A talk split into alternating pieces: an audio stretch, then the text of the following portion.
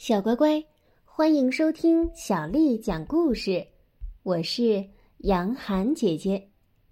今天，杨涵姐姐要为你讲的是美国作家玛丽诺顿写的《借东西的小人》，翻译是任蓉蓉。第一集，关于他们，是梅太太第一个告诉我的。不对，他告诉的不是我，那怎么会是我呢？那是个又野又邋遢又任性的小女孩，用生气的眼睛看人，据说还嘎吱嘎吱的咬牙。凯特，应该叫她这个名字。对，就是这个女孩，凯特。反正叫她什么名字也没有多大关系。她就这样跑到故事里来了，在伦敦。梅太太在凯特的爸爸妈妈的房子里住着两个房间，我想他们一定是亲戚。他的卧室在二楼，他的起居室在叫做早餐室的房间。早晨，当阳光射在烤面包和果酱上时，早餐室是很不错的。但是到了下午，光线暗了，房间似乎变小了，充满了一种奇怪的暗淡荧光。那是房间里的暮色，有一种忧郁的气氛。不过凯特是个孩子，他喜欢这种气氛。在吃下午茶前，他经常到梅太太的起居室里来。梅太太教他勾花边。梅太太岁数大了，关节不灵活。他这个人也不好说是古板，但的确是说一不二。凯特和梅太太在一起时，从不撒野。也不邋遢和任性，除了钩织以外，梅太太还教他许多的东西，比如说怎样把毛线绕成蛋形的球啦，怎样织补，怎样清理抽屉，并在东西上面盖上一张薄纸挡住灰尘。有一天，凯特弯着腰，呆呆地坐在垫子上时，梅太太问他。哦，你为什么这样一声不响啊，孩子？你怎么了？你丢掉舌头了吗？凯特拉着他的鞋扣说：“嗯，不是的，我的钩针丢了。”他们正在做一条床罩，把毛线钩的一个个方块缝在一起，还差三十几个方块。我记得清清楚楚，我把它放在哪里了？就放在我床边书柜的底下一层，可是现在不见了。梅太太重复的说了一遍：“哦，底下一层吗？是靠近地板吗？”“是的，但是我把地板看过了，地毯下面也看过了，到处都看过了，毛线还在那里，就在放下的地方。”“哦，天哪！不要是他们也在这个房子里。”“嗯，他们是谁？借东西的小人啊！”梅太太说着，在暗淡的光线中，她似乎在微笑。凯特有点惊慌的看着他：“有这样的小人吗？什么样的人？”过了一会儿，他问：“什么样的人？”凯特眨着他的眼皮：“住在别人房子里的小人，专门借走别人东西的。”梅太太放下他手里的活儿：“你说呢？”我不知道，这是不可能有的。有时候我又一定觉得有。为什么你觉得一定有？因为有许多东西不见了，比方说别针吧。工厂没完没了的生产着别针，人们每天买着别针。然而，就在你要用的时候，别针却没有了。他们都在哪里呢？就在要用的时候，他们都上哪儿去了？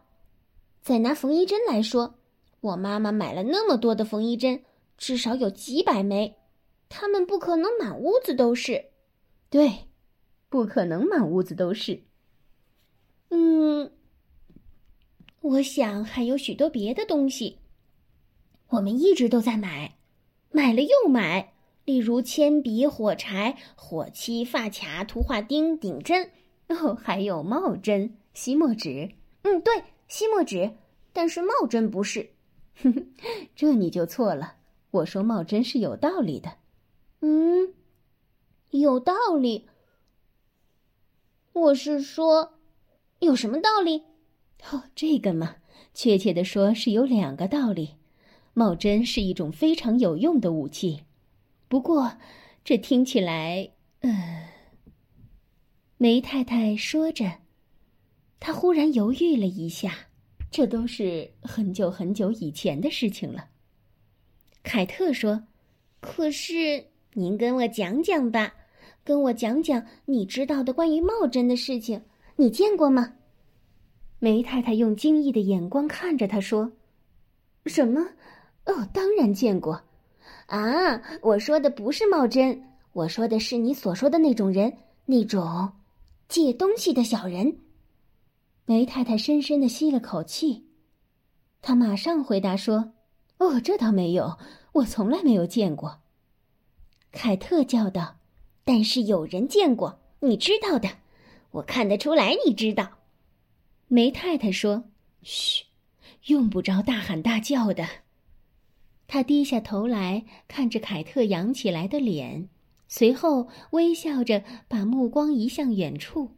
她犹豫的说起来。哦，我有一个弟弟。他看见他们啦？我不知道，我根本不知道。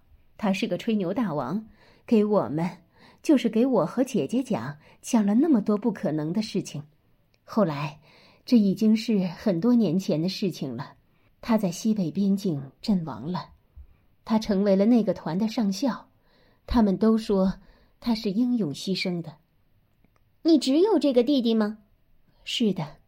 他是我们的小弟弟，我想正因为这个缘故，哦，对了，所以他仍旧告诉我们不可能有的事情，这种奇妙的幻想。我想他是出于嫉妒，因为我们比他大，我们比他会看书，他想使我们看得起他，也许是想使我们大吃一惊。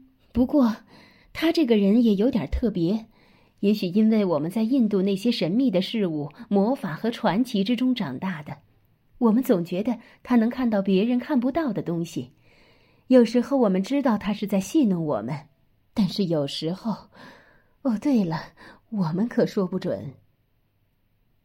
他俯身向前，照着他的老样子，十分干净的刷掉了炉栏下面的一捧火灰，接着拿着刷子重新看着炉火。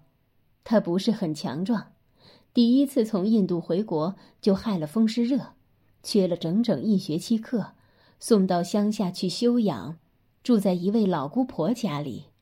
后来我们自己也去，这是一座很奇怪的古宅。他把刷子挂回了铜钩上，用手帕擦干净双手，接着把他的魂儿捡起来。哦，最好把灯也点亮。嗯，等一等吧，请你讲下去，请你告诉我。可是我已经告诉你了。嗯，不，你还没有。这座古宅，他是在哪里看见了？他真的看见了吗？哦，他在那里看见了借东西的小人。哦，是的，他正是这么告诉我们的。他要我们相信，而且他好像不仅是看见了他们，还跟他们很熟悉，成了他们生活中的一份子。事实上，差不多可以说他自己也成了一个借东西的人。接下来又会发生怎样有趣的事呢？如果你想听到更多的中文或者是英文的原版故事，欢迎添加小丽的微信公众号“爱读童书妈妈小丽”。接下来的时间，我要为你读的是宋朝诗人陆游写的《秋夜将晓》。出篱门迎凉有感。秋夜将晓，出篱门迎凉有感。宋·陆游。三万里河东入海，五千仞岳上摩天。遗民泪尽胡尘里，南望王师又一年。秋夜将晓，出篱门迎凉有感。宋·陆游。三万里河东入海，五千仞岳上摩天。遗民泪尽胡尘里，南望王师又一年。秋夜将晓，出篱门迎凉有感。宋·陆游。三万里河东入海，五千仞岳上摩天。遗民泪尽胡尘里，南望王师又一年。小乖乖，晚安。